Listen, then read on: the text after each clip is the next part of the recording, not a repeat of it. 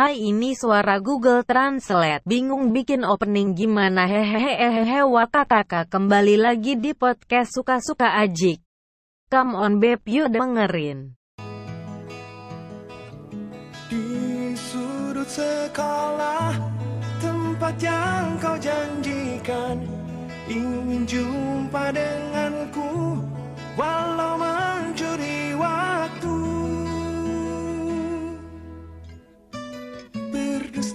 Berdusta pada guru. Assalamualaikum warahmatullahi wabarakatuh. Kembali lagi ke Suka-Suka Aji Setelah dibuka oleh suara Google Translate. Itu akan menjadi opening kita Opening saya, opening podcast ini. Eh, Sebelumnya kita belum kenalan sih Karena podcast yang kemarin Langsung to the point Langsung asal-asalan aja Langsung upload Nah yang belum tahu aku, aku Haji Perdana. Untuk lebih kenalnya lagi, bisa follow banget at Aji Perdana 19 underscores. Nah itu kalian akan nemuin siapa sih aku yang sebenarnya. Eh episode kali ini kita bahas apa ya? Kita bahas tentang masa-masa indah yang ada di SMA. Bingung nih sendirian.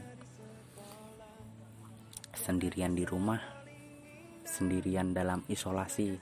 Tapi kali ini kita nggak sendirian, kita akan bersama lima teman saya. Walaupun saya di rumah dan mereka juga di rumah masing-masing karena situasi sekarang tidak memungkinkan untuk kita berkumpul-kumpul. So untuk teman-teman yang dengerin ini yang waktu ini sedang ada cawan tentang corona tetap di rumah aja ya. Hashtag di rumah aja. Buat kalian yang penting itu keselamatan pribadi. Podcast kali ini saya tidak sendiri walaupun di rumah. Ada Eva gadis paling cantik di UMS Hai, aku Eva. ada Adit Sonto lelaki lajang lelaki lelaki bangsat. Waktu SMA fuckboy sekali. Ada Inung ada Inung si biduan. Astagfirullah. Enggak enggak enggak Inung si idola praktikan UMS dan ada Mbak Cendana sang gladiator Sugoarjo ini ngasal sih ngomongnya sebutan tadi ngasal aja sih. Kecuali untuk Eva memang terbaik dan Adit Sonto memang fuckboy waktu SMA nah kita akan dengerin pengalaman-pengalaman pengalaman-pengalaman teman-teman kita yang kita undang di rumah-rumahnya tadi. Kita akan ngobrol ya. Untuk membahas kita yang pertama masa-masa indah yang ada di SMA terlebih dahulu. Untuk saya sendiri sih waktu SMA banyak kenangan seru juga sedih iya. Sedih banyak sih kalau sedih senengnya juga banyak pengalaman yang nggak dilupain juga banyak sih. Waktu dulu pertama kali aku sekolah di Seragen waktu sama di MA 1 Seragen eh waktu itu sih kok bisa di MAN satu Seragen itu ceritanya agak berputar-putar karena eh diajak saudara sih pertama diajak saudara daripada nungguin SMA yang satunya belum buka daftar dulu di setelah itu nggak langsung terima nih di situ di eh, SMA aku waktu itu sih waktu itu masuk tes di tesnya itu ya Allah inget banget aku. Lupa aku nama gurunya siapa tapi udah meninggal gurunya. Semoga husnul khotimah bu waktu itu ditanya sama gurunya mas bisa baca Quran? Bisa bu. Sampai juz berapa? Awal bu juz 2 itu aku baca. Wah, ternyata penilaianku buruk sekali dong. Baca terbata-bata. Tidak. Wah, kacau itu. Kacau, kacau. Nah, setelah itu lupa sih waktu itu langsung diumumin atau enggak tapi selang beberapa hari ngecek ngecek di sekolah situ aku nggak keterima kayaknya nggak keterima di man itu tapi ibuku datang ke salah satu pengujinya ya penanggung jawabnya sih kalau nggak salah. Kayak itu itu pak usahakan pak usahakan usahakan pak. Kayak itu saya saya mohon pak mohon maaf. Aku dalam hati itu aku nggak pengen sekolah di sini. Orang tua aku ngotot tuh di situ. Nah itu tuh aku masuk ke daftar cadangan jadi ada yang diterima cadangan dan tidak diterima. Sebelumnya aku tidak diterima tapi naik jadi cadangan. Nah dalam proses negosiasi ini itu lolos masuk ke man nah tapi dalam proses itu nggak ada uang berapa uang berapa yang keluar dalam artian nyogok lah orang tua aku enggak sih. Nah kita akan dengerin pengalaman-pengalaman pengalaman-pengalaman teman-teman kita yang kita undang di rumah-rumahnya tadi. Kita akan ngobrol ya. Giliran teman-teman yang cerita dimulai dari Eva terus lanjut ke urutan-urutan yang tadi aku sebut ya. Hai teman-teman, kenalin aku Eva uh, Sekarang aku udah semester 8 dan sedang berjuang untuk skripsi Aku kuliah di UMS jurusan geografi Mungkin ada beberapa teman-teman pendengar yang kenal sama aku Uh, jadi ini sekarang uh, mau bahas cerita-cerita aku waktu SMA ya. Sorry aku agak grogi. yang pertama aku dulu SMA di Semadangawi.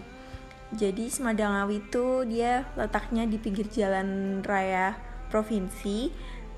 Dia menghubungkan antara ya pokoknya gitu deh di Ngawi pokoknya ya udahlah bisa cari sendiri di Google Earth atau gimana gitu hmm, alasan aku sekolah di situ sebenarnya awalnya sih aku yang aku ngikutin dua jalur yang pertama jalur prestasi atau apalah itu aku kurang tahu. Terus yang kedua itu yang tes tes gitu. Apa ya aku nggak tahu deh. Pokoknya pokoknya aku dua kali. Mungkin teman-teman yang seangkatan sama aku dan pernah di Semadangawi mungkin dia tahu. Uh, yang pertama tuh niatnya sih pertama iseng. Aku iseng tuh pertama kali yang ikut tes tes itu. Nah setelah itu aku tuh ternyata gagal. Tapi di situ aku emang iseng-isengnya sama banyak teman-teman sih. Jadi aku tes ke situ tuh rame-rame gitu dari SMP ku ke SMA dan for your information uh, SMP ku itu deket rumah aku mungkin sekitar jaraknya nggak sampai 500 meter lah. Mungkin 200 meter dari rumahku dan sedangkan SM aku itu jauh banget dan di sana pokoknya. Aku nggak bisa ngira-ngira berapa kilo 15 kilo lebih kayaknya. Ya mohon dikoreksi kalau salah. Uh, terus setelah itu aku gagal kan waktu itu. Waktu tes itu. Nah terus habis itu ya udah deh. Kayak ya udahlah aku nggak mau daftar jalur selanjutnya. Karena impianku tuh pertama waktu aku SMA tuh aku pengennya ke semasa Magetan. Itu kayak uh, sekolah favorit aku gitu loh nggak tahu sih kenapa mungkin karena ya jauh dari rumah gitu. Ya nggak tau lah pokoknya aku dulu tuh prinsipnya nggak pengen punya temen nggak punya pengen ah gimana ya? Nggak nggak pengen punya banyak temen dari SMP jadi kayak aku pengen move on gitu. Dari SMP aku pengen ke SMA dengan circle baru dan teman-teman baru gitu biar ya udah bosen lah intinya kayak gitu terus juga aku nggak pengen dikenal banyak orang waktu SMA itu. Kalau di SMP kan karena ibuku kerja di SMP itu jadi kayak semua guru tuh ya udah nggak asing gitu sama aku. Dan teman-teman tuh kayak ya ya kenal sama aku. Jadinya itu bikin kayak aku kurang berkembang aja. Nah aku tuh pengen ketika SMA itu aku bener-bener bisa jadi diriku sendiri tanpa aku dipandang kalau aku tuh anaknya si ibu itu gitu. Gitu pertamanya. Makanya aku pengen di SMA yang jauh dari rumahku. Dan sedikit deh peminat dari siswa SMP ku kayak gitu. Aduh capek. Nah terus akhirnya tuh udah kan setelah pengumuman itu aku gagal aku udah nggak niat lagi mau ke Semada Ngawi itu. Terus tapi ada lagi tuh uh, tes selanjutnya tapi itu ibu aku sih yang maksa. Aku bener-bener nggak tahu sih sebenarnya.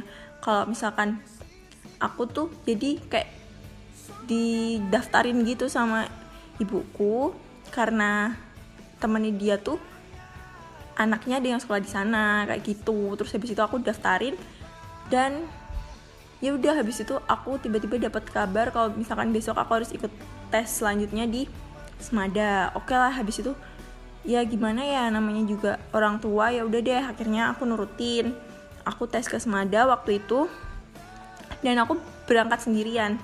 Aku nggak ditemenin ya kayak gitulah biasa ya biasa sih. Tapi kalau aku cuma takut kalau misalkan ketilang itu kayak deg-degan. Kalian pernah nggak sih ngerasain kayak gitu? Deg-degan ketemu polisi yang pakai hijau-hijau. Ya gitu deh pokoknya. Nah udah tuh aku ke sana akhirnya aku tes dan aku bener-bener gak kenal sama sekali sama orang yang ada di sana. Oke udah tes akhirnya selesai. Ternyata aku lulus tes itu. Dan aku tuh udah bilang sama ibuku kalau aku tuh nggak mau gak mau ke SMA itu ke Semada itu. Aku maunya ke Semasa Magetan tapi yaudah deh dia nyuruh aku buat daftar ulang. Oke okay lah aku ikutin prosedurnya. Jadi itu aku uh, udah dapat sekolahan sebelum aku UN kayak gitulah. Gitu deh ceritanya pokoknya. Tapi sekarang kayaknya udah nggak ada jalur-jalur kayak gitu tapi aku juga kurang tahu sih. Pokoknya kayak gitu ya udah deh akhirnya aku ke Semada itu. Begitu pemirsa. Jadi kesimpulannya sebenarnya itu pilihan orang tua aku sih kayak gitu. Kalau buat motivasi dari gebetan nggak ada. Dulu kan uh, ketika kita mau UN putuskan ya kayak gitu deh. Aku juga kayak gitu kok. Halo Aji. Apa kabar Ji? Hmm banget ya ketemu. Terakhir ketemu tahun wingi ya kayaknya. Ya aku bingung nih ngomong apa. Um, perkenalan ya. Perkena, perkenalin nama aku Cendana. Aku temennya Aji pas uh, kuliah terus uh,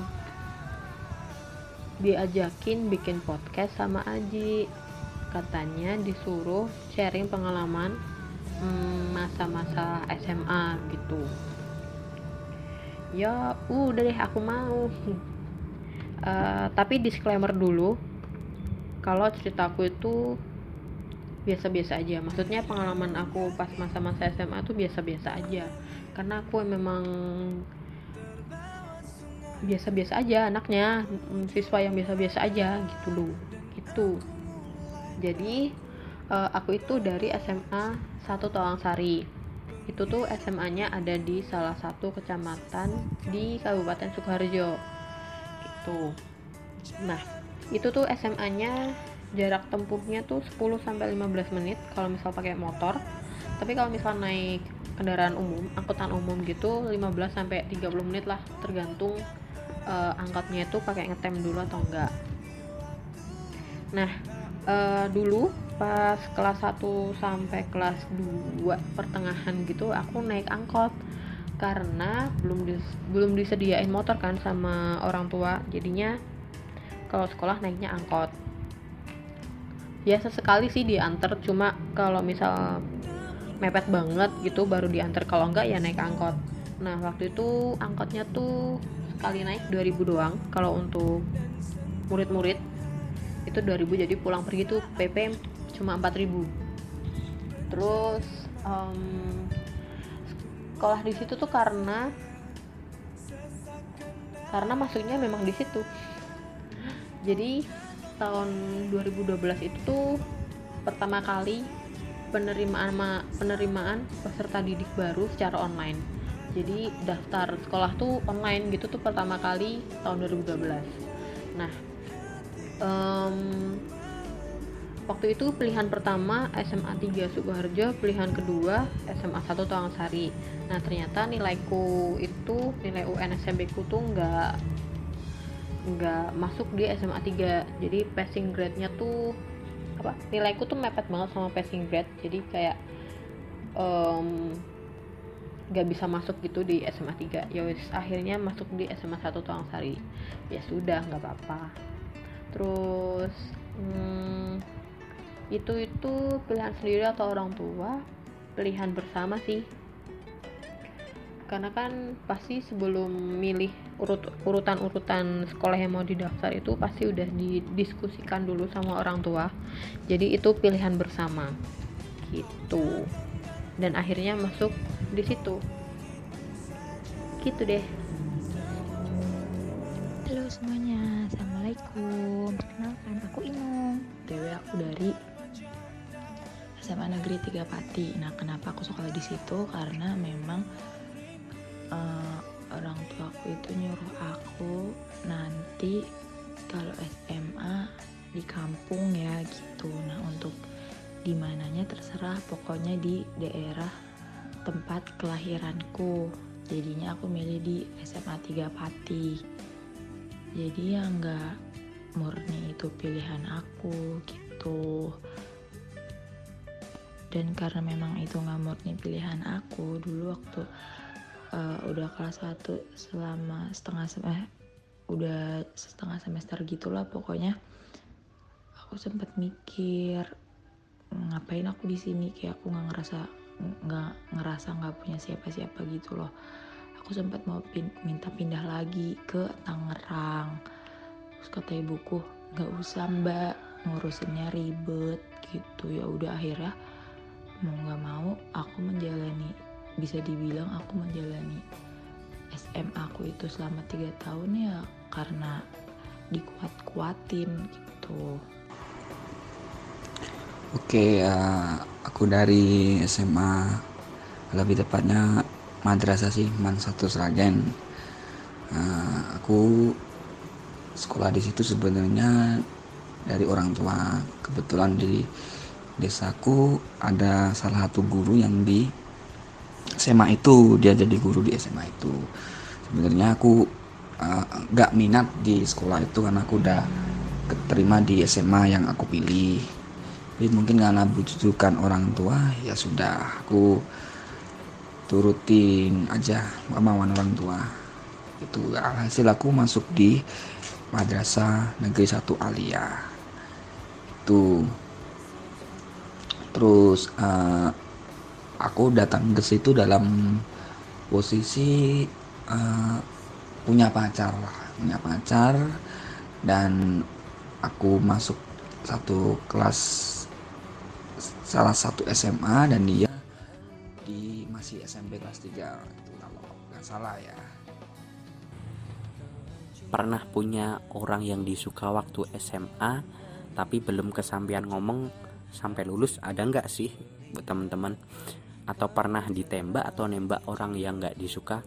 So misalnya aku nembak cewek itu karena aku gengsi nih kalah taruhan gitu sebagai bahan taruhan aku nembak cahkai mergo kalah totoan karo karo caiki atau gimana? Jelasin dong. Pasti punya dong masa-masa asmara di SMA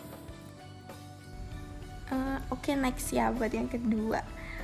Pertanyaan kedua aku hampir nggak pernah suka sama cowok sih. Ya gimana ya? Ya sama cewek juga gitu. Ya maksudku nggak pernah jarang banget aku naksir sama orang. Jadi emang kayak beberapa orang yang bener-bener bikin aku naksir aja yang bisa meluluhkan hatiku. Kayak gitu. Cie. Hmm. tapi kalau misalkan ngefans gitu ya banyak sih. Biasanya sih anak basket ya yang banyak fansnya. Ya gimana sih biasanya anak basket kan udah keren ganteng kayak gitu. Tapi ya biasa aja sih menurutku. Juga nggak suka tapi kayak wah cool banget tuh gitu. Hmm, apalagi sih? Ya itu sih aku aku jarang banget naksir sama orang dan aku nggak ngerasain aku naksir orang temanku di SMA terus belum kesampaian buat ngomongin. Dan aku juga nggak ada niatan buat ngomongin sih kalau misalkan aku naksir sama orang itu gitu. Uh, ditembak atau nembak orang yang gak disuka. Nggak pernah. Di SMA tuh kayak aku tuh cupu banget gitu. Gimana ya? Aku jarang banget dikenal orang. Ini setahu aku ya tapi aku nggak tahu kalau misalkan teman-temanku sebenarnya tuh kenal aku. Cuman menurut aku sih aku cuma dikit banget temen di SMA dan uh, gimana ya? Ya bukan ngerasa minder atau apa sih ya kayak ngerasa ya udah emang mungkin ini bukan lingkunganku kayak gitu tapi tapi seru sih SMA aku tuh ya pokoknya aku punya banyak kisah SMA yang mungkin nggak aku lup, gak bisa aku lupain karena SMA aku tuh kayak beda dari lingkungan sebelumnya. Jadi kalau aku di Magetan itu kayak hmm, aku juga nggak mau ngejelekin sih. Tapi kayak misalkan di sini tuh banyak banget orang-orang yang uh, fake gitu terus kayak uh, pergaulannya gimana gimana gitu. Pokoknya setahu aku sih kayak gitu kayak pilih-pilih banget buat temenan. Tapi ketika aku di SMA itu di Semadangawi kayak bener di sini tuh teman-temannya tuh kayak ya enjoy banget bisa masuk sama semuanya. Jadi makanya aku kayak nyaman banget meskipun temen aku dikit ya tuh pernah punya orang yang disuka waktu SMA pernah. Uh, ada tiga orang. Ada tiga orang. Tapi sing sampai benar-benar apa namanya chat intens ngobrol intens itu cuma satu. Uh, yang lain kayak cuma saling. Yang lain tuh kayak aku tuh sejenis secret admirernya mereka gitu loh. Itu nggak sing suka sampai gimana gimana yang yang satu pun juga cuma sekedar suka biasa aja nggak yang gimana gimana gitu. Cuma suka ya sekedar suka bukan yang nanti saya nganti saling sayang cinta gitu enggak gitu. Jadi ceritanya hmm, waktu itu kejadiannya ngobrol pertama kali itu pas lagi upacara 17 Agustus. Jadi upacaranya tuh upacaranya itu tuh nggak di lapangan sekolahan nggak di halaman sekolah tapi di lapangan gede gitu. Jadi dikumpulin dari siswa SD, SMP, SMA dikumpulin di satu lapangan besar terus upacara bareng. Nah si orang ini ini tak kasih inisial apa yo inisial M lah. Nah si M ini um, jadi pemimpin barisan. Nah kebetulan aku baris di paling depan. Jadi sebelah sebelahan kan biasanya kalau pemimpin barisan sama orang yang baris paling depan. Nah ngobrol pertama kali itu di situ. Tapi abis pulang sekolah pulang sekolah abis pulang upacara um, itu tuh nggak nggak tuker-tukeran nomor.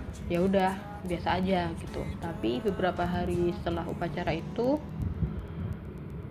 Deki nemu akun Twitter Kuji jadi aku aku main Twitter tuh sejak tahun 2010 2011 deh aku lupa. Pokoknya pak pokoknya sejak SMP aku main Twitter. Nah ternyata DE yo main Twitter juga. Nah ngobrol-ngobrol lewat DM Twitter mentionan mention mention gitu deh pokoknya balas-balasan tweet ngono gue kayaknya aku nggak pernah punya orang yang aku suka sih cuma kayak lebih ke kalau misalkan ada cowok yang gini cowok yang gitu cuma ih ganteng ih pinter cuma kayak gitu doang.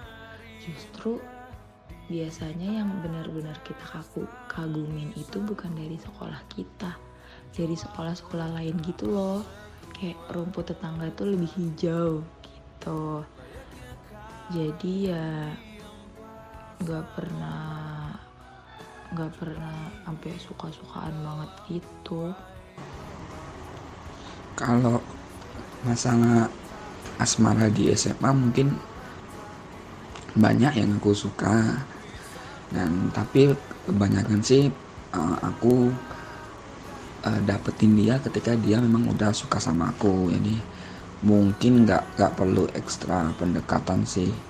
Tuh kayak semisal mungkin uh, pernah satu organisasi. Biasanya kan kalau satu organisasi kan mungkin intensitas kita bertemu berkomunikasi kan lebih lebih padat. Dan, dan itu memang bener banget kalau memang cinta itu karena nyaman dan mungkin karena komunikasi yang bikin nyaman gitu.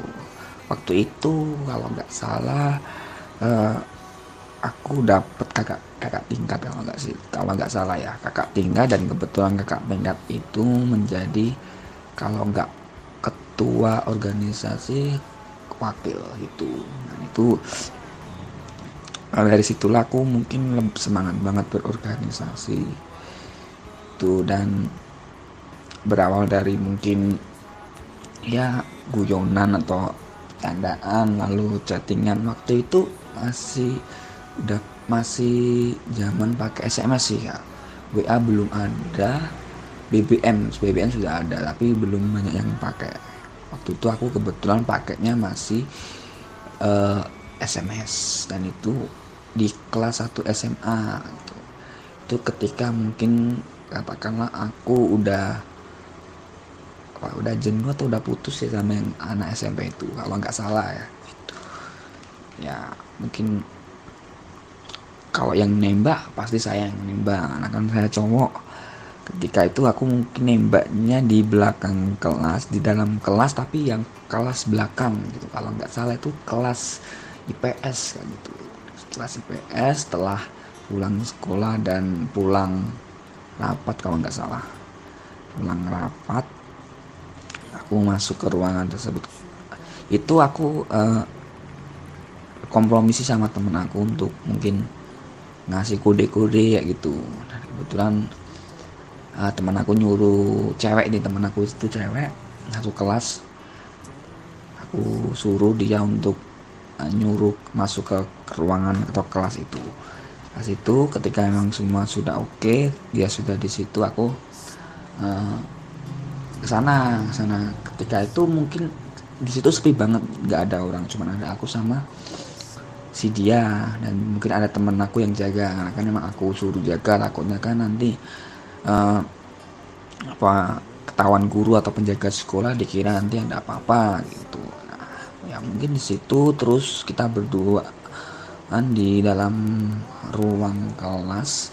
Itu ruang kelas IPS kalau nggak salah itu yang di belakang di IPS terus IPS kelas 3 IPS kelas 3 lalu ya kita ngobrol uh, ya kayak orang sewajarnya sih mau nembak gitu. Mungkin ya agak lebih gitu mungkin muji-muji gitu. Dan uh, yang aku masih ingat aku nembak dan aku kasih jawaban mau atau tidak. Terus dia uh, jawabnya tidak mau tidak mau.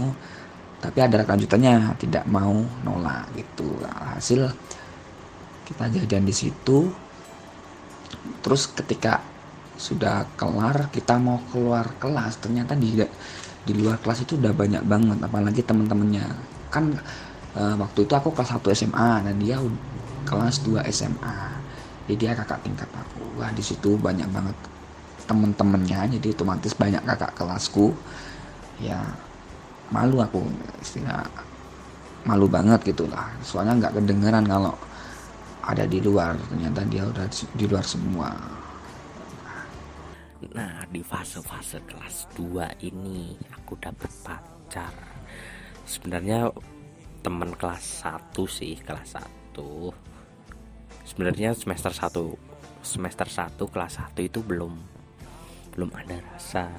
Ya biasa-biasa aja sih.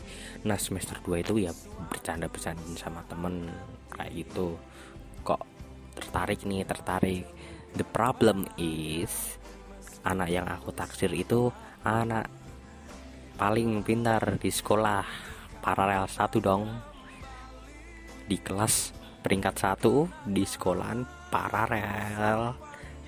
Yang menyukai anak peringkat 34 di kelasnya bro bro. Sangat jomblang sekali nah kenapa kok bisa jadian sama dia? Nggak tahu juga sih. Nggak tahu juga. Aneh aja sih. Karena sering dijodoh-jodohin jodoh-jodohin jodoh-jodohin sama temen. Akhirnya kalau nggak salah sih dia nge SMS duluan. Kalau nggak salah. Tanya-tanya tanya-tanya tanya-tanya. Aku lupa sih SMS-nya itu apa tapi ada ada pertanyaan aku nanyain gini perasaanmu ke aku gimana sih? Kayak gitu. Dia jawab aku sayang ke aku sayang kamu kayak gitu. Nah nah di fase ini setelah dia ngomong kayak gitu aku besok ketemuan yuk nah besok ketemuan itu di tangga deket kelasnya kayaknya kalau nggak salah aku nembaknya kayak gini. Kamu kan udah tahu elekku koyo opo apekku koyo opo. Yo gelem rak kowe dadi pacarku ngono. Engko nak dadi pacarku aku nggak mau aku nggak bakal ganggu waktu belajarmu nggak. Aku nggak nggak nggak bakal ngatur-ngatur dan lain-lain. Kayak gitu. Terus dia jawabnya kita teman aja kayak gitu. Nah setelah itu sering ngobrol sering WA-an eh, kok WA-an zaman dulu belum ada WA sih. HP ku masih Samsung jelek apa itu lupa loh. Nah waktu itu kan setelah kejadian itu sering tuh SMS-an SMS-an SMS-an dan akhirnya seminggunya lagi aku tembak lagi dong. Dan diterima dong.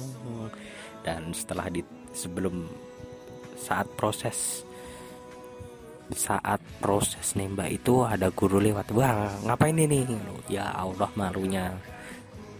Nggak apa-apa pak. Aku aku jawab nggak apa-apa pak. Nah kenapa kok bisa seintens itu bisa sedekat itu? Karena dulu satu kelas dan di kelas 1 semester 2 itu kan ada nah di kemah akhir tahun itu nggak disangka-sangka aku dipilih jadi apa ya namanya yang pembina kok pembina sih?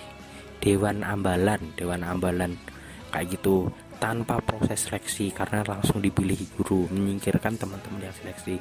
Nah itulah yang aneh. Kenapa guru percaya banget sama aku waktu itu? Itu yang aneh. Nah lanjut sih. Setelah itu setelah menjalani proses penembakan penjajakan dan akhirnya pacaran sama dia waktu itu banyak banget sih tekanan tekanan tekanan tekanan. Bukan dari dianya tekanan bukan dari dianya sih tapi dari pihak luar. Bukan soal selingkuh dan lain bukan. Tapi dari guru-guru guru-guru itu banyak yang ngomongin kita itu. Taunya waktu di di kelas dia ada guru yang nyeletuk kayak gini mosok kae gelem karo cah bodoh kae. Hatiku sangat kacau meletus balon hijau. Wah fuck banget itu sih. Tapi ya aku buktiin aku buktiin aku buktiin. Di IPS dapat mukjizat mungkin. Dapat peringkat 10 mungkin grade-nya nggak tinggi sih di IPS dapat peringkat 10 besar di kelas 2 di kelas 2 itu 10 besar terus lah. Kelas 3 nya dapat peringkat berapa ya? Peringkat 5 peringkat 5 lah. 10 besar lagi 10 besar. Konsisten di kelas 2 dan kelas 3 itu. Pernah ngelakuin hal gila apa aja sih waktu SMA hal gila waktu SMA sih. Pernah masuk BK karena nariakin guru BK nya pernah sih uh, waktu study tour di Bali itu sih mabok berjamaah sih setiap kamar rata-rata enggak enggak semua kamar sih rata-rata setiap setiap kamar cowok itu satu kamar kan diisi tiga orang. Satu kamar diisi tiga orang dan rata-rata itu mabok semua. Ngoplos bir banyak banget itu sumpah. Ya minum lah minum sampai nggak sadar nggak sadar sampai diceritain temen kalau aku tidur cuma pakai sempak gitu ya Allah. Kelam banget. Ya mabok. Minum. Di untungnya dia untungnya di kamar sih kalau aku lari-lari waktu mabok cuma sempakan kan nggak lucu. Nggak lucu banget itu ya waktu sebelum minum-minum aku yuk keliling lihat kamar-kamar temen. Wah ternyata mabok juga banyak itu. Sebelum itu juga lihat yang cowok nyamperin ke kamar yang cewek kayak gitu. Aku waktu itu cuma mikir kalau aku ke kamar cewek nanti ada apa-apa ya malah kacau. Lebih baik minum sih waktu itu. Opsi terbaik di Bali itu cuma minum. Teman-teman minum alkohol. Tapi saya rasa hal yang wajar sih kalau waktu study tour di Bali pada minum-minum itu. Tapi jangan dicontoh ya buruk banget ini.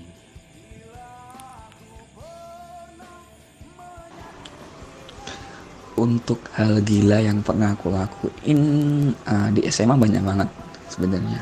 Karena memang aku suka kegilaan. Dan aku memang suka hal yang konyol nggak suka hal yang statis yang sepaneng kalau mungkin orang bilang zaman sekarang bilang gitu. Jadi aku suka yang konyol aku rela ngelakuin hal bodoh ya mungkin yang bisa dikatakan. Ngelakuin hal bodoh untuk ya orang lain ketawa kayak gitu.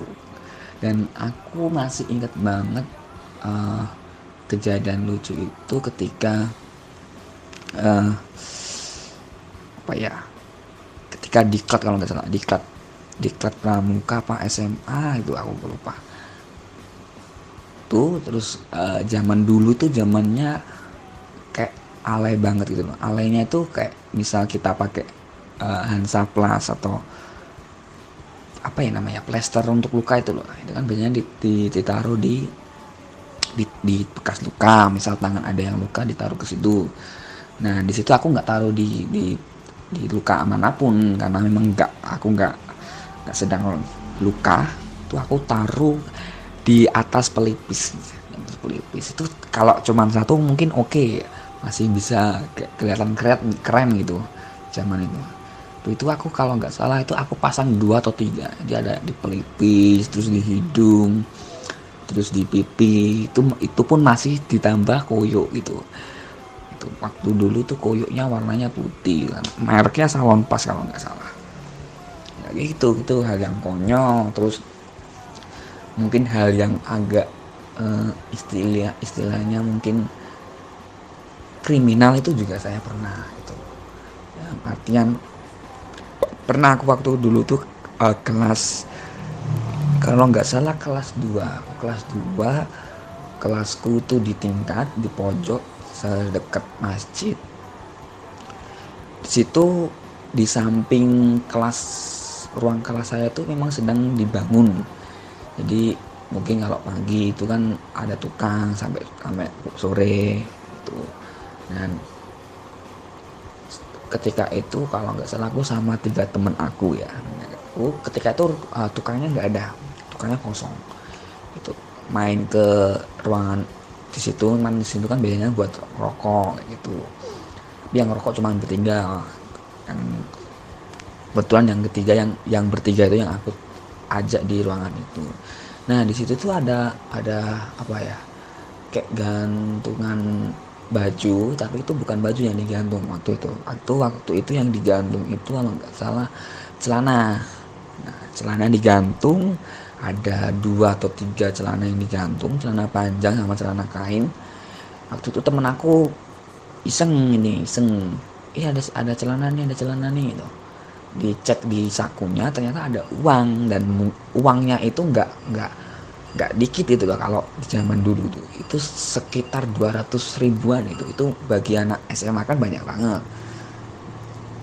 Nah di situ bukannya kita istilahnya ngembaliin atau mungkin jangan diambil tapi kita malah mengambil uang tersebut dan dibagi dibagi orang bertiga.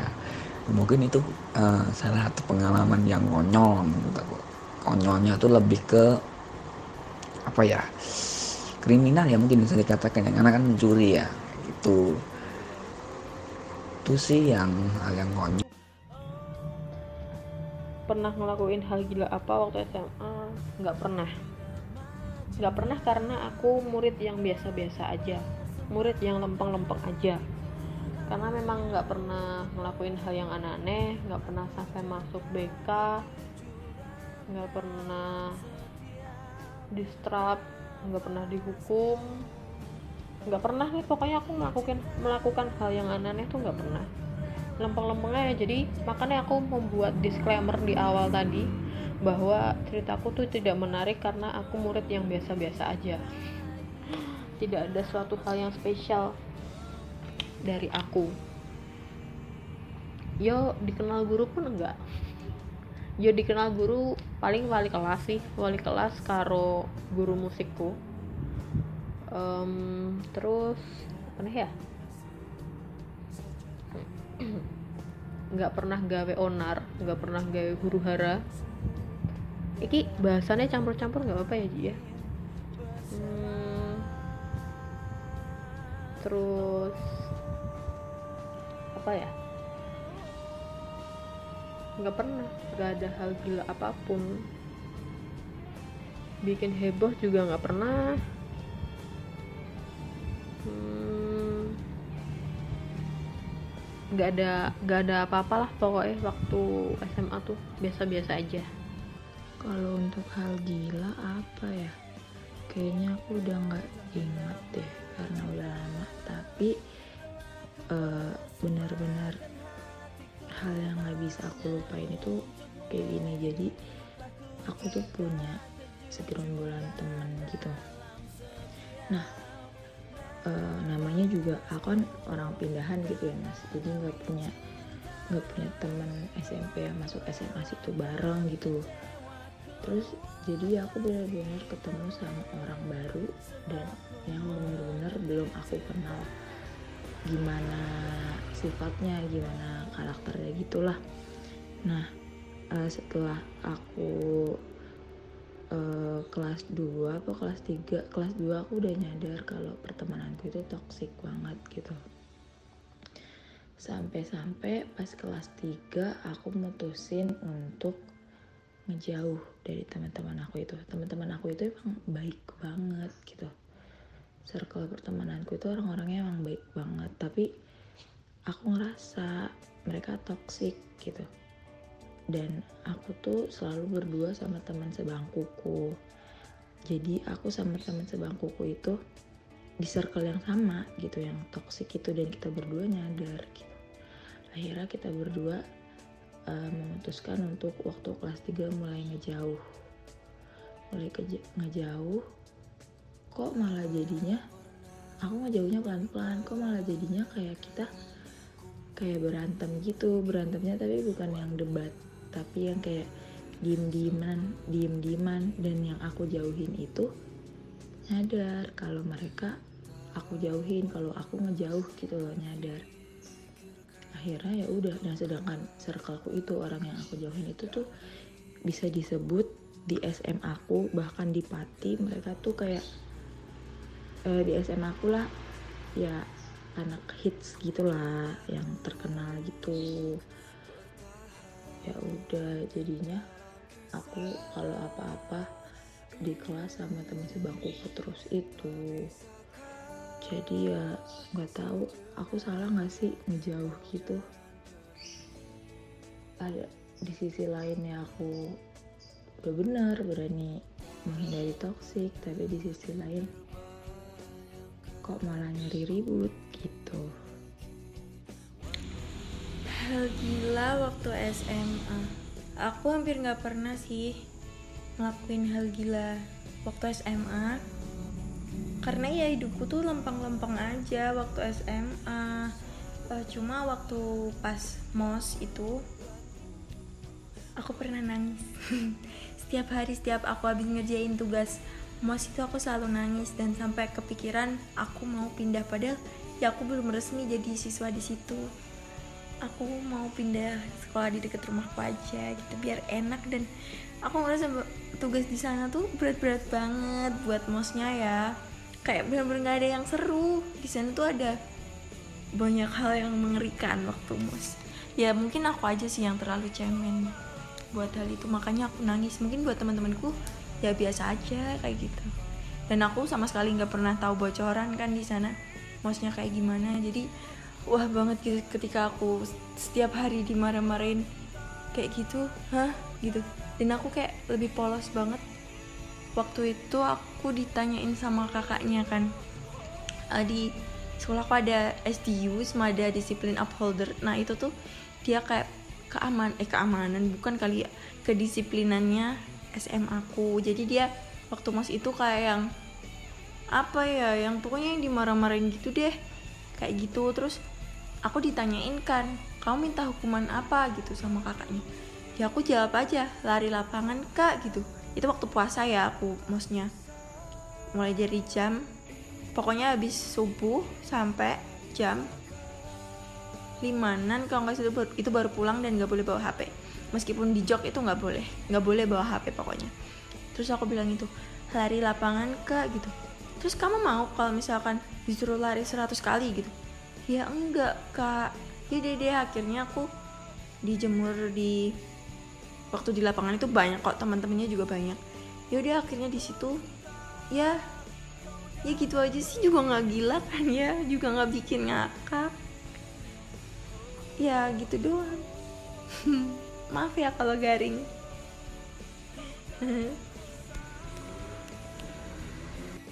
Lanjut pernah ngelakuin hal gila apa sih waktu SMA atau pernah boker waktu SMA di celana? Pernah pacaran sama guru? Atau enak-enak sama guru ceritain dong segokil mungkin. Hal yang nggak bisa dilupain waktu SMA apa ya? Oh ini ini nih. Sebenarnya yo aku itu temenan sama siapa aja. Aku nggak pilih-pilih temen. Kalau mau deket ya silahkan kalau enggak ya udah gitu. Jadi aku itu nggak merasa punya masalah sama orang ini. Tapi entah kenapa buh ngopo wi koncoku kuwi kok ujuk-ujuki koyo istilah bully sih juga ya nggak bully sih cuma koyo ngelek-ngelek aku wae. Padahal aku sama sekali nggak pernah nggak masalah karo wonge. Eh, jadi em, wonge kuwi emang tergolong ayu sih. Tergolong ayu kulitnya resik bersih putih ngono cuma entah kenapa pada saat itu aku eleng banget ki lagi jam kosong. Aku lagi menggerombol di bagian depan karo konco-koncoku terus dia ini juga menggerombol di bagian belakang sama teman-temannya nah eh entah piye carane koncoku salah satu temanku tuh em, tiba-tiba ngomong ning aku Cen em, si kui si kui eh, inisialnya siapa ya? Si N. Si N ngelek-ngelek kowe lo tak jawab lah ngelek-ngelek piye emang? "Hmm, ngelok nih kowe oh kuwi to si cendana sing ireng elek kuwi to. Aku langsung kaget pas koncoku ngomong kayak ngono. Perasaan aku tuh nggak pernah gawe masalah apa pun ngono karo wonge. Tapi kenapa tiba-tiba wonge bisa ngomong kayak ngono. Sedangkan aku pun neng kelas neng sekolah itu pun enggak genit enggak centil enggak gan ganjen enggak kemayu enggak gitu loh. Jadi aku bingung aku duwe salah opo karo wonge? Kalau hal yang nggak bisa aku lupa waktu SMA itu ketika aku uh, dulu aku punya mantan uh, ini yang uh, tentang asmara ya. Dulu aku punya mantan, terus kebetulan mantan aku itu masih anak masih SMP. Dia SMP aku SMA kelas 1. Tuh.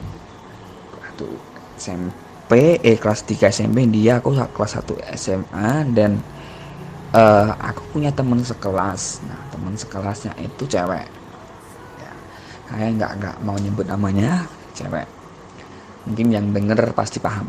Uh, teman aku itu cewek rumahnya juga dekat dengan aku. Dia dia suka atau pacaran sama temen aku. Temen aku. Temen aku ini udah punya pacar. Nah pacarnya itu pun uh, temennya pacar aku ketika pacar aku yang SMP itu paham gak ya? Jelasin. Jadi jadi gini uh, pacar aku yang anak SMP itu itu punya temen. Punya temen. Temennya itu pacarnya temenku. Itu temenku. Sedangkan temenku yang satu kelas itu suka sama dia. Atau bisa dikatakan selingkuh lah sama dia. Kayak gitu. Nah di posisi itu aku pun juga kalau nggak salah aku juga main api sih di situ. Main api sama satu kelasnya.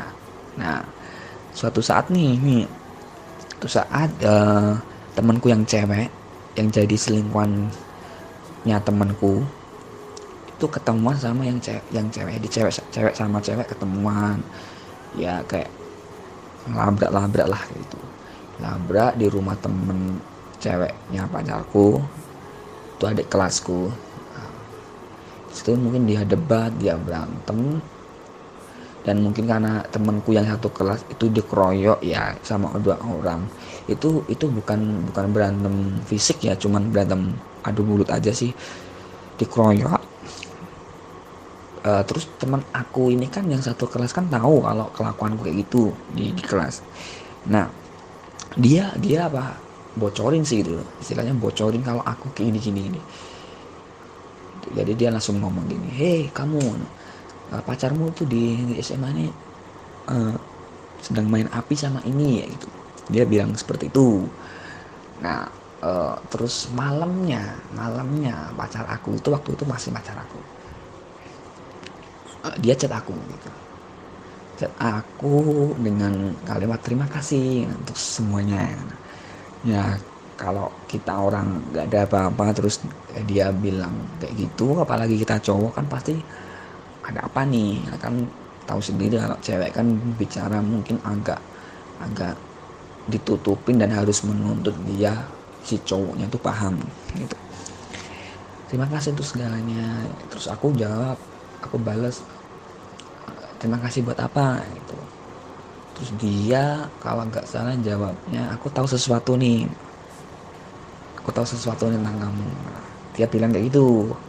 Aku tanya lagi kan tentang apa? Gitu. jujur dia bilang jawab jujur aja.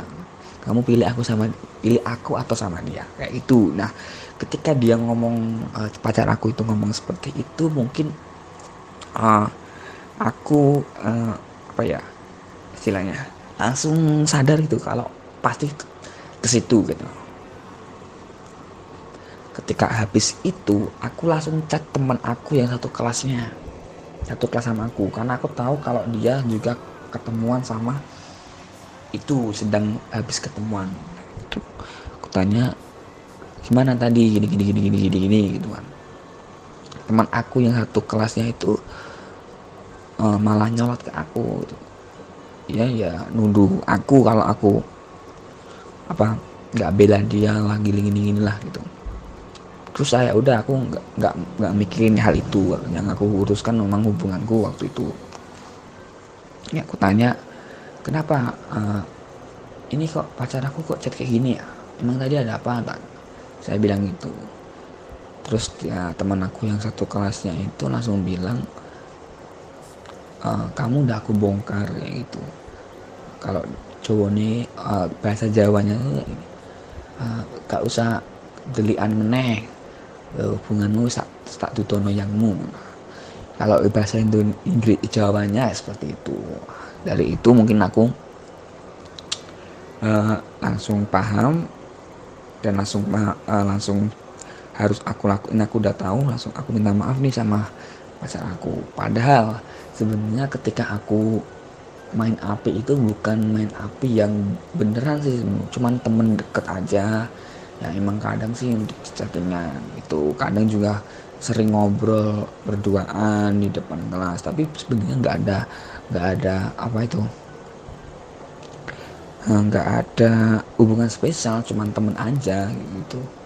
Chattingan aja nggak chattingan aja cuma cuma chattingan biasa terus juga nggak pernah ketemu di luar makan nggak pernah itu nah ketika kejadian hal itu mungkin ya pasti marah lah pasangan kita pasangan kita marah. Diemin satu uh, satu mingguan diem cuek gitu. Itu aku masih ingat itu di zaman Facebook. Facebook jadi Twitter sudah ada tapi nggak nggak hits banget. Itu masih hits yang uh, Facebook sih. Facebook dia ya cewek lah tahu sendiri nyindir nyindir kebetulan kan dia juga friend listnya kan sama dia. Jadi di cewek aku udah tahu kalau ceweknya itu dia gitu ya mungkin di sini di di di apa Facebook. Terus yang gebetanku lah istilahnya yang deket sama aku di kelas. Itu juga nggak paham tapi aku udah kasih instruksi memang untuk uh, biar aku aja yang ngurus. Gitu. Tapi terus ya alhamdulillah ketika kejadian itu memang kita nggak nggak putus nggak break. Ya jalan normal aja mungkin mungkin uh, karena satu minggu itu udah selesai jadi kita udah saling maafin dan saling ngerti. Dan aku pun juga janji nggak bakal ngulanginya lagi.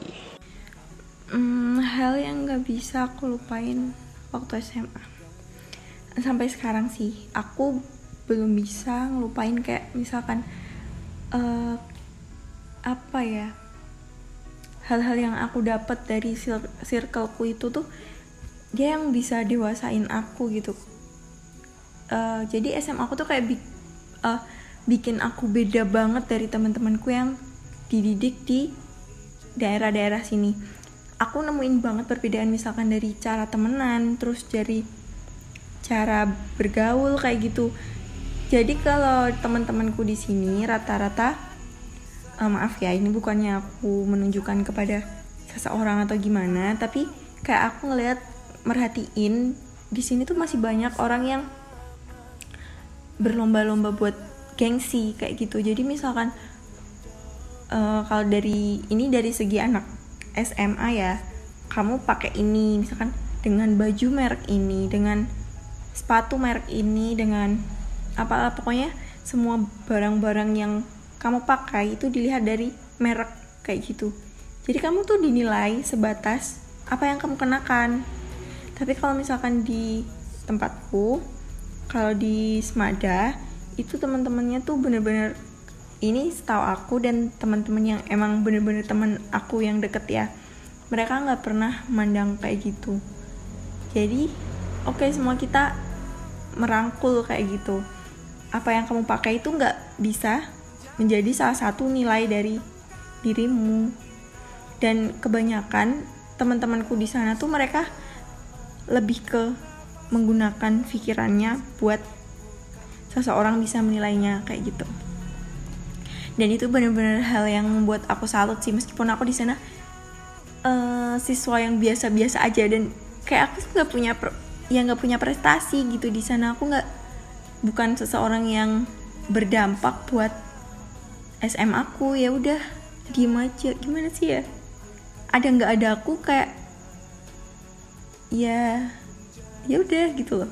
Ada nggak ada aku yang nggak bakalan ngaruh di SMA kayak gitu. Tapi dari situ kayak aku bener-bener ngerasain teman-teman di sana tuh banyak banget yang tulus ketika mereka berteman sama kita tanpa membedakan agama tanpa membedakan penampilan membedakan kamu dari apa keluarga siapa kamu pakai merek apa kayak gitu kamu naik ke sekolah naik apa kayak gitu. Jadi di sana tuh kayak bener-bener keluarga banget lah intinya.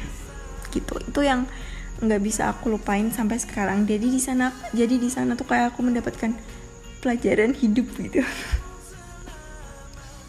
Ya gitu deh mungkin dari teman-teman aku juga bisa uh, teman-teman aku yang sekarang maupun yang kapan pokoknya temen dari mana pun yang masih ngerasa kamu temenan sama orang cuma gara-gara dia fashionable gara-gara dia apa cool gara-gara dia anak orang kaya atau gimana. Enggak jadi kalian bebas berteman sama siapa pun. Kalau bisa ya semuanya temenan. Tapi untuk bergaul kamu pilih orang yang benar-benar positif buat kamu. Yang enggak ya aku juga nggak ngelarang sih misalkan uh, bergaul sama orang yang negatif asalkan kita nggak ikut terpengaruh. Intinya itu dan syukur-syukur kita bisa mempengaruhi orang itu untuk menjadi lebih positif kayak gitu. Gitu deh pokoknya.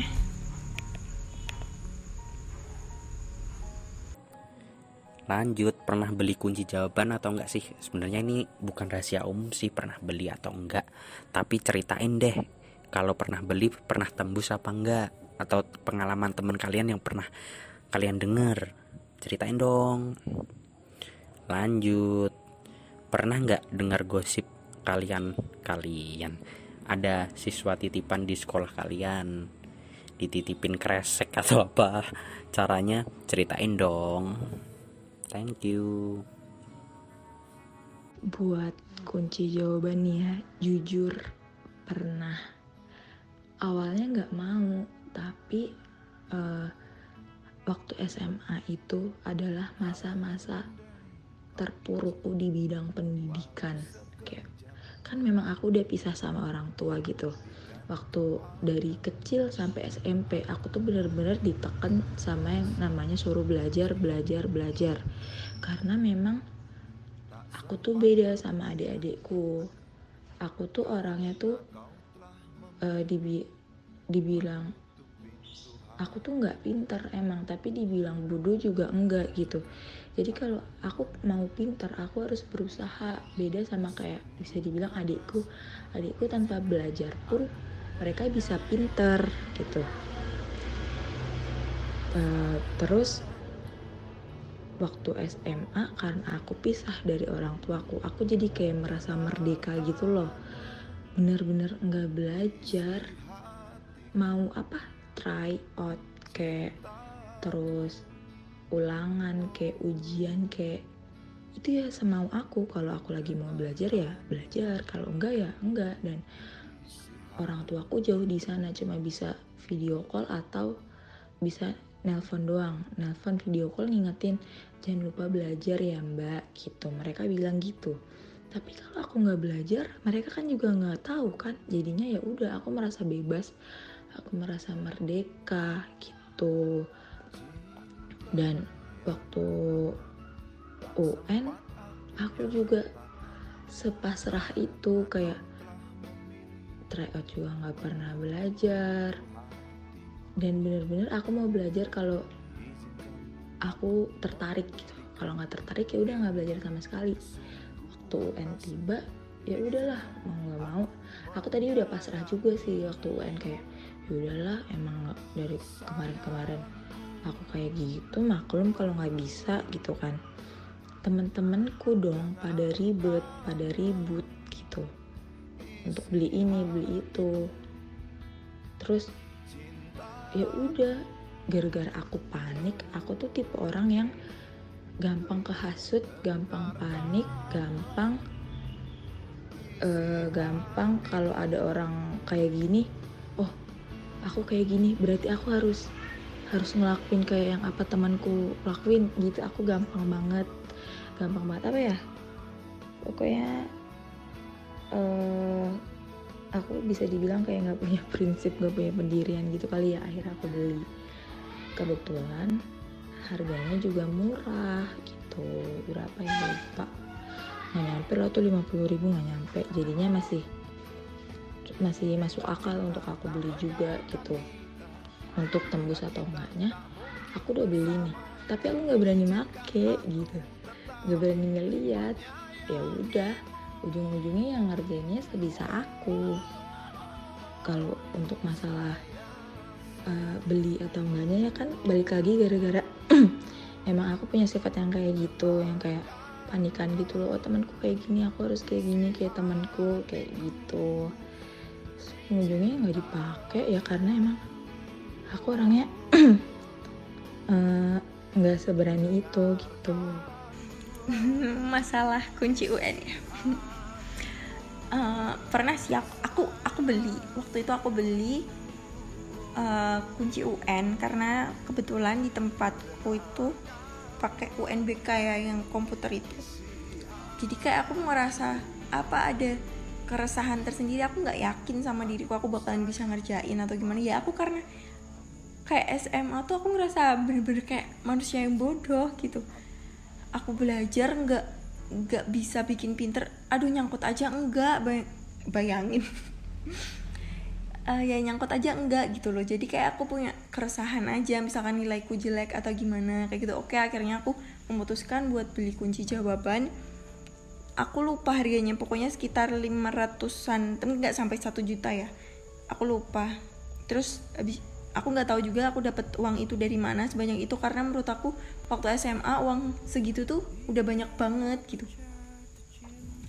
Uh, tapi ini aku beneran jujur ya tapi setelah waktunya tiba waktu itu UN aku bener-bener gak berani buka maupun aku bahkan gak punya kunci itu karena aku sebelumnya itu ketika aku beribadah kayak aku ngerasa ini tuh nggak tepat gitu. Misalkan aku nggak dapet nilai yang bagus ya nggak apa-apa gitu. Aku masih bisa uh, buat ngelatih keterampilanku atau gimana. Pokoknya skillku yang lain. Karena mungkin itu bukan rezekiku di akademik yang kayak gitu. Terus aku berdoa waktu itu dan pokoknya setelah aku beribadah kayak aku ngerasa aku kayak udah ngebohongin banyak orang bukan cuma orang tuaku bukan cuma guru bukan cuma teman-teman tapi sama diri aku sendiri. Terus jadi kayak aku udah aku ne apa nekat aja. Aku nggak mau aku nggak mau dan nggak bakal pakai kunci itu. Ya udah meskipun aku udah kehilangan uang buat beli kunci ya udah nggak apa-apa. Insya Allah uh, niatku yang menurutku itu niat baik ya. Niat yang baik nggak bakalan salah kayak gitu. Akhirnya aku memutuskan buat aku nggak make dan aku bahkan melihat kuncinya kayak gimana pun aku nggak tahu bentuknya. Jadi aku nggak tahu kunci itu tembus apa enggak kayak gitu. Jadi aku cuma ngandelin belajar yang ya sebisa aku lah karena itu kan udah gimana ya hari-hari menjelang UN tuh kayak udah berdek banget gitu di kepalaku.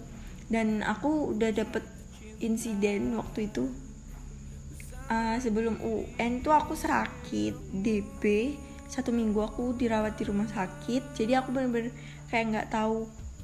Aku minim banget persiapan pokoknya buat UN tapi aku cuma Bismillah dan aku berusaha sebisa aku.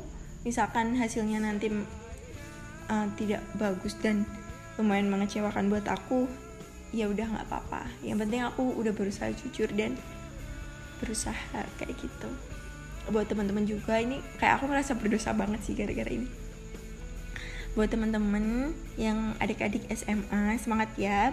SMA SMP maupun SD semangat pokoknya buat pejuang UN dan denger-denger UN bakal dihapus sebisa mungkin kalian jujur sama apa yang kalian lakukan. Karena sekarang tuh kejujuran udah minim banget. Itu bakalan uh, mendidik mindset kalian biar menjadi orang yang lebih baik pokoknya kita harus menghargai kejujuran meskipun ya itu sangat berat dan biasanya hasilnya tuh masih kalah jauh sama yang nggak jujur. Tapi sebisa mungkin kalau kalian masih bisa jujur jujur aja. Oke okay? semangat.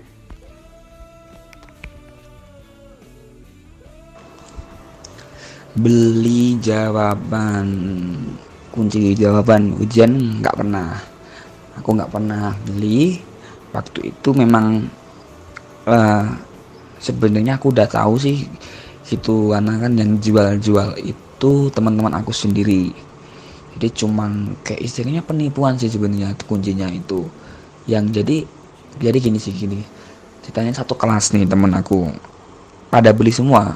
Dan belinya tuh di di orang yang siapa itu aku kenal aku langsung tanya kebetulan kan dia teman aku sendiri aku tanya ah apa itu kamu jual ya ke teman-temanku di mana? Aku bilang gitu waktu SMA dia bilang jawab iya ini ini namanya ini ini ini oh iya itu konco-koncoku aku teman-teman aku aku bilangnya seperti itu. Aku tanya lagi terus apa emang kuncinya tembus? Aku bilang gitu terus teman aku bilang sebenarnya enggak itu cuman kita ajak aja. Ya kita nipu sih gitu. Dia bilang kayak gitu. Ya terus aku juga jawab nah oh pantas lah no, pantas soalnya yang jual kamu nah, dengan ada ngejek sih. Emang gue iso. No, padahal teman aku itu cuman baru anak SMP SMP kelas 3 jadi anak SMP kelas 3 jual ke SMA kelas 3 kan goblok banget kan teman-teman aku yang SMA itu teman aku bilang gini kamu gak usah ngomong ya kalau aku nipu gini gini gini. Nanti persenannya dapet. Teman aku bilang ya aku aku jawab gini e, itu urusanmu itu urusanmu bukan urusanku. Tenang aja aku nggak nggak suka ikut campur urusanmu. Masalah persenan itu terserah. Aku juga gak berkontribusi. Aku bilang gitu. Di aku SMA nggak nggak beli kunci aku pure ngerjain sendiri dengan otak otak yang goblok ini sendiri. Gitu. Hasil ya lulus aja gitu. Meskipun nilai nilaiku yang paling tinggi cuma bahasa Indonesia sih yang lainnya jelek. Pernah beli kunci jawaban sebelum UN apa enggak? Oke jujur ya. For the first time untuk pertama kalinya aku cerita ini pernah. Aku pernah beli kunci jawaban. Jadi itu tuh beberapa hari sebelum UN sih sebenarnya. Kayak rame-ramean patungan sekelas ngono kan. Dan pas kayak pas zamannya ada itu UN ada 20 tipe soal ya 20 atau berapa ya? Sebenarnya tuh kesempatan untuk uh, dapet jawaban yang bener tuh dikit. Tapi entah kenapa aku tetap beli karena uh, teman-teman sekelasku tuh banyak yang beli juga. Ya nggak ya nggak semuanya sih cuma hampir lah. Banyak lah pokoknya banyak yang beli. Jadi ya setelah aku ikutan beli. Uh, tapi aku nggak pakai karena aku takut. Aku di meh pakai. Soalnya aku terlalu ciri soalnya kan kayak menyelundupkan sesuatu ke dalam ini kan ke dalam meja kan. Dan nggak segampang itu untuk uh, buka jawaban tersebut gitu loh. Aku nggak dua nyali segede itu untuk buka. Ya oke lah akhirnya cuma tak baca sebelum masuk tok. Dan itu cuma tak baca sekelas-sekelas tok jadi nggak inget. Oh ini nomor ini jawabannya ini nomor ini jawabannya ini. Jadi ya um, sia-sia aja sih aku beli. Jadi nggak ada gunanya. Uh, tembus atau enggak aku lupa deh. Tembus atau enggak aku lupa. Tapi seingatku ada beberapa yang tembus ada beberapa yang enggak tapi kalau bagianku aku nggak tahu tembus atau enggak tapi nilaiku ya segitu-gitu aja. Nggak nggak yang jelek-jelek banget nggak yang bagus-bagus banget. No, no. jadi aku nggak nggak tahu deh tembus atau enggak soalnya aku ya mau balik meneh aku nggak berani buka kuncinya. Jadi aku nggak tahu tembus atau enggak harganya berapa aku lupa. Hmm, yang jelas nih misal aku isok tuku pas zaman SMA berarti nggak terlalu mahal.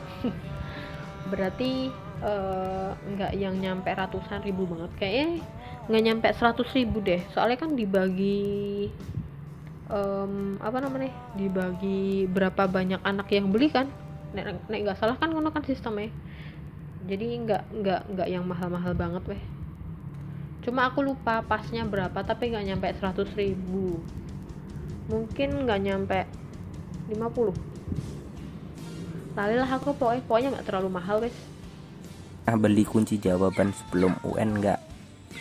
Pernah dong. Pernah itu. Pernah beli kunci jawaban dan nggak tembus dong. Gila sekali. Nggak tembus. Udah beli sekitar harga 2 250 ya murah itu 250 kalau sekarang murah kalau dulu bingung dapetin duitnya di, gimana gimana aku juga nggak tahu gimana aku bisa dapet duit dulu nah itu tuh dikenalin teman-temanku sih temanku gini gini gini buat jaga-jagan buat jaga-jaga aja kalau UN kita anjlok gimana kayak gimana. Kita beli kunci nah beli kuncinya itu kita kasih uangnya terus nanti nanti kita store nomor telepon kita. Nah nomor telepon kita itu waktu ujian dikasih kunci SMS masuk. Nah kok bisa tahu dia kodenya gimana gimana mana waktu di zamanku 5 kode. A A sampai D lah 5 ya namanya 5 kok.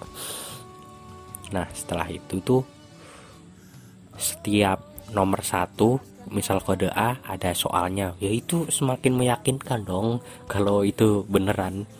Nah setelah itu wah sangat takut sangat takut sangat takut sangat takut. Buka akhirnya berani buka aku nyocokin nyocokin loh kok jawabannya sama jawabannya sama akhirnya aku tulis aku tulis aku tulis yang paling anjlok sih nilai matematika sih waktu itu sangat buruk banget Rehat dulu ya, tapi ngomong nih, segmen kedua segera dimulai yuk dengerin lagi. Rehat dulu ya, tapi ngomong nih, segmen kedua segera dimulai yuk dengerin lagi. Rehat dulu ya, tapi ngomong nih, segmen kedua segera dimulai yuk dengerin lagi. Rehat dulu ya, tapi ngomong nih, segmen kedua segera dimulai yuk dengerin lagi. Um, oh ya, aku juga mau sharing nih tentang masalah hati, masalah hati, masalah percintaan. Karena dari tadi kayaknya boring banget gak ada yang baper-baper gitu ya. Uh, aku mau sharing. Jadi aku dulu di SMA aku punya satu mantan. Dia satu tingkat di atasku, jadi dia kakak kelasku satu tahun.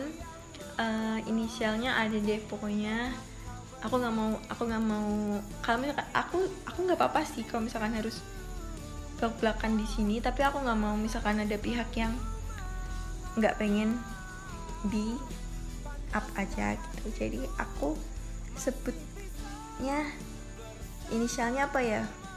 Yang nggak bisa ketahuan orang. X aja ya. X. Oke okay, Mr. X. Nah sama dia. Jadi aku pacaran tuh udah berapa ya? Lama sih. Nggak tahu. Aku lupa banget. Karena ya udah aku udah lupain. Dan aku udah move on. Itu uh, mungkin satu tahunan ada. Mungkin ada. Nggak tahu. Pokoknya udah putus uh, buat aku aku mau ucapin makasih sih buat dia.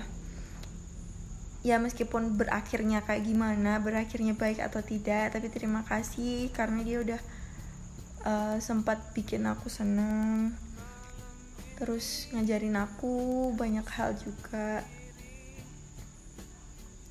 Ya pokoknya intinya aku bilang makasih aja dan aku agak kecewa sih karena setelah ini kita bener-bener lost kontak banget.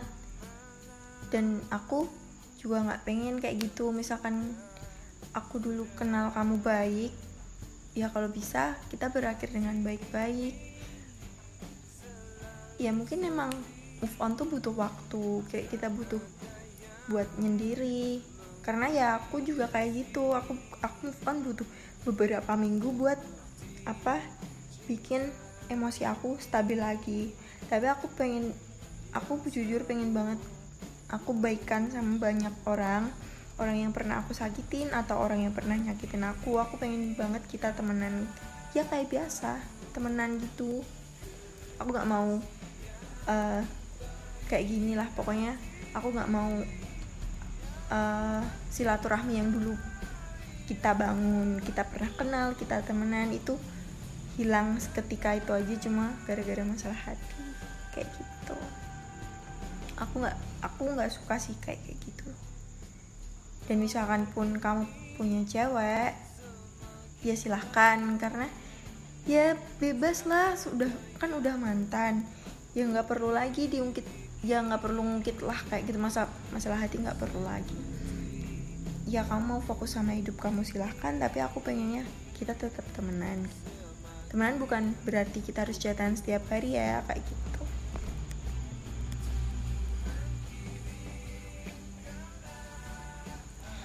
terus aku juga pernah kayak ngalamin sesuatu yang bikin aku down. Ini sama seorang cowok tapi mungkin temanku nggak ada yang tahu sama sekali. Karena yang tahu ini kayak bener-bener temen deketku dan dia nggak ada hubungannya sama SMP ku. Jadi bukan teman SMP bukan teman SMA karena dia orang luar. Dan eh, usianya sama aku dia empat tahun di atasku kayak gitu.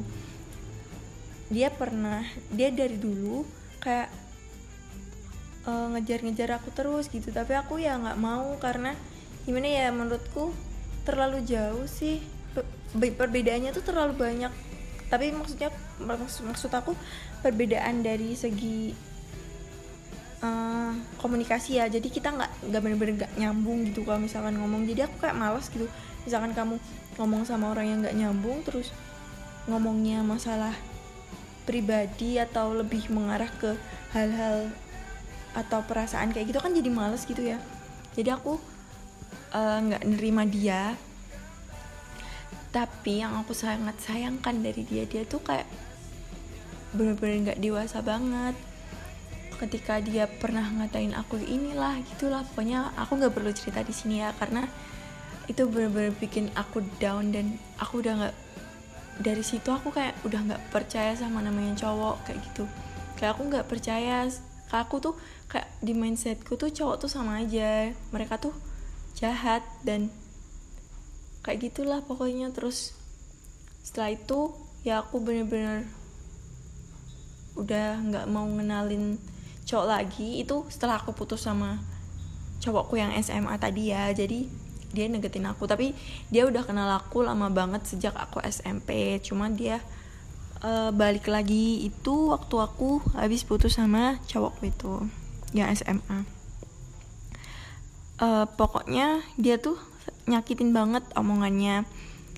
Terus nggak seharusnya dia ngomong kayak gitu sama cewek. Entah cewek itu gimana pun itu nggak nggak sepantasnya diomongin terus. Dan sebenarnya aku tuh udah mulai suka kan sama dia. Tapi kayak em, untung logiku logikaku masih main. Jadi aku bukan cewek yang lemah-lemah banget gitu. Masih aku masih bisa berpikir ternyata orang ini tuh nggak baik buat aku dan dia belum jadi apa-apa di hidupku dia udah semena-mena gitu. Dia bisa ngatain aku ini dia bisa ngatain aku itu. Padahal dia belum tentu paham banget aku itu gimana. Jadi dari situ aku kayak hmm, cowok ini nggak baik. Jadi aku harus harus bisa ngerelain kayak gitu meskipun aku suka ya sama dia. Ah, aku udah aku harus bisa ngerelain aku harus bisa move on dari dia ya. It- meskipun itu berat banget mungkin cewek-cewek di sini yang pernah ngerasain dikatain seburuk-buruknya sama cowok pasti bisa ngerasain. Kalau mungkin cowok-cowok nggak nggak tahu ah itu lebay kayak gitu. Oke sekarang apa pun yang kamu katakan meskipun itu biasa menurut kamu tapi belum tentu buat orang lain itu hal biasa. Kayak kita body shaming aja deh misalkan eh udah lama nggak ketemu kamu sekarang kok jadi tambah apa cabi atau gimana? Bukan gendut ya misalkan tambah cabi atau gimana gitu. Itu tuh mungkin orang bisa kepikiran kayak gitu. Terus misalkan kita lo kok kamu kurus banget sih? Gitu. Kamu sakit ya? Kamu pucet kamu sakit. Kayak gitu.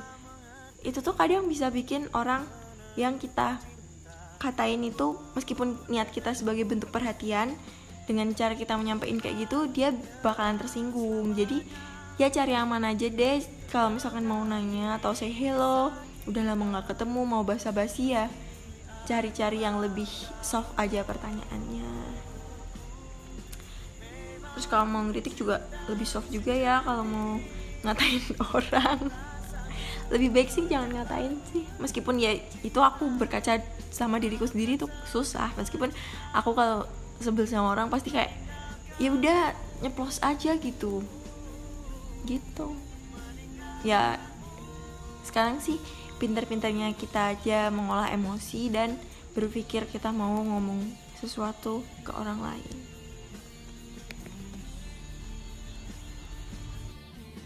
Tambahan tambahan meneh ya Ji Em, hal yang bisa dilupakan itu pas SMA jadi pas kelas 3 seragamku tuh ada yang hilang. Jadi seragam batik hari Kamis. Itu di eh, jadi eh, sa- Kabupaten Sukoharjo itu batik hari Kamis sama Sabtu tuh sama semua. Nah pas di laundry ternyata batik hari Kamisku tuh hilang hilang terus ketahuan tuh pas hari Kamisnya pas pas pas mau dipakai hilang. Terus aku nangis aku bingung. Aku nggak tahu mau pakai seragam apa karena nggak enak cadangan nih kan. Terus akhirnya aku izin izin sakit. Padahal mah neng omah nangis nangis gara-gara em, seragamnya hilang. Terus akhirnya karo ibuku digolek ke kain eh, neng kantore tapi ternyata beda jadi eh, kainnya itu motifnya antara angkatanku sama angkatan yang baru itu tuh beda motifnya. Warnanya sama tapi motifnya beda. Nah akhirnya aku dijahit lah pakai eh, kain sing em, motif terbaru. Mana kan? Terus akhirnya tanggol lah hari kemis berikutnya hari kemis minggu depannya tuh tak pakai pakai baju batik yang baru motif baru itu.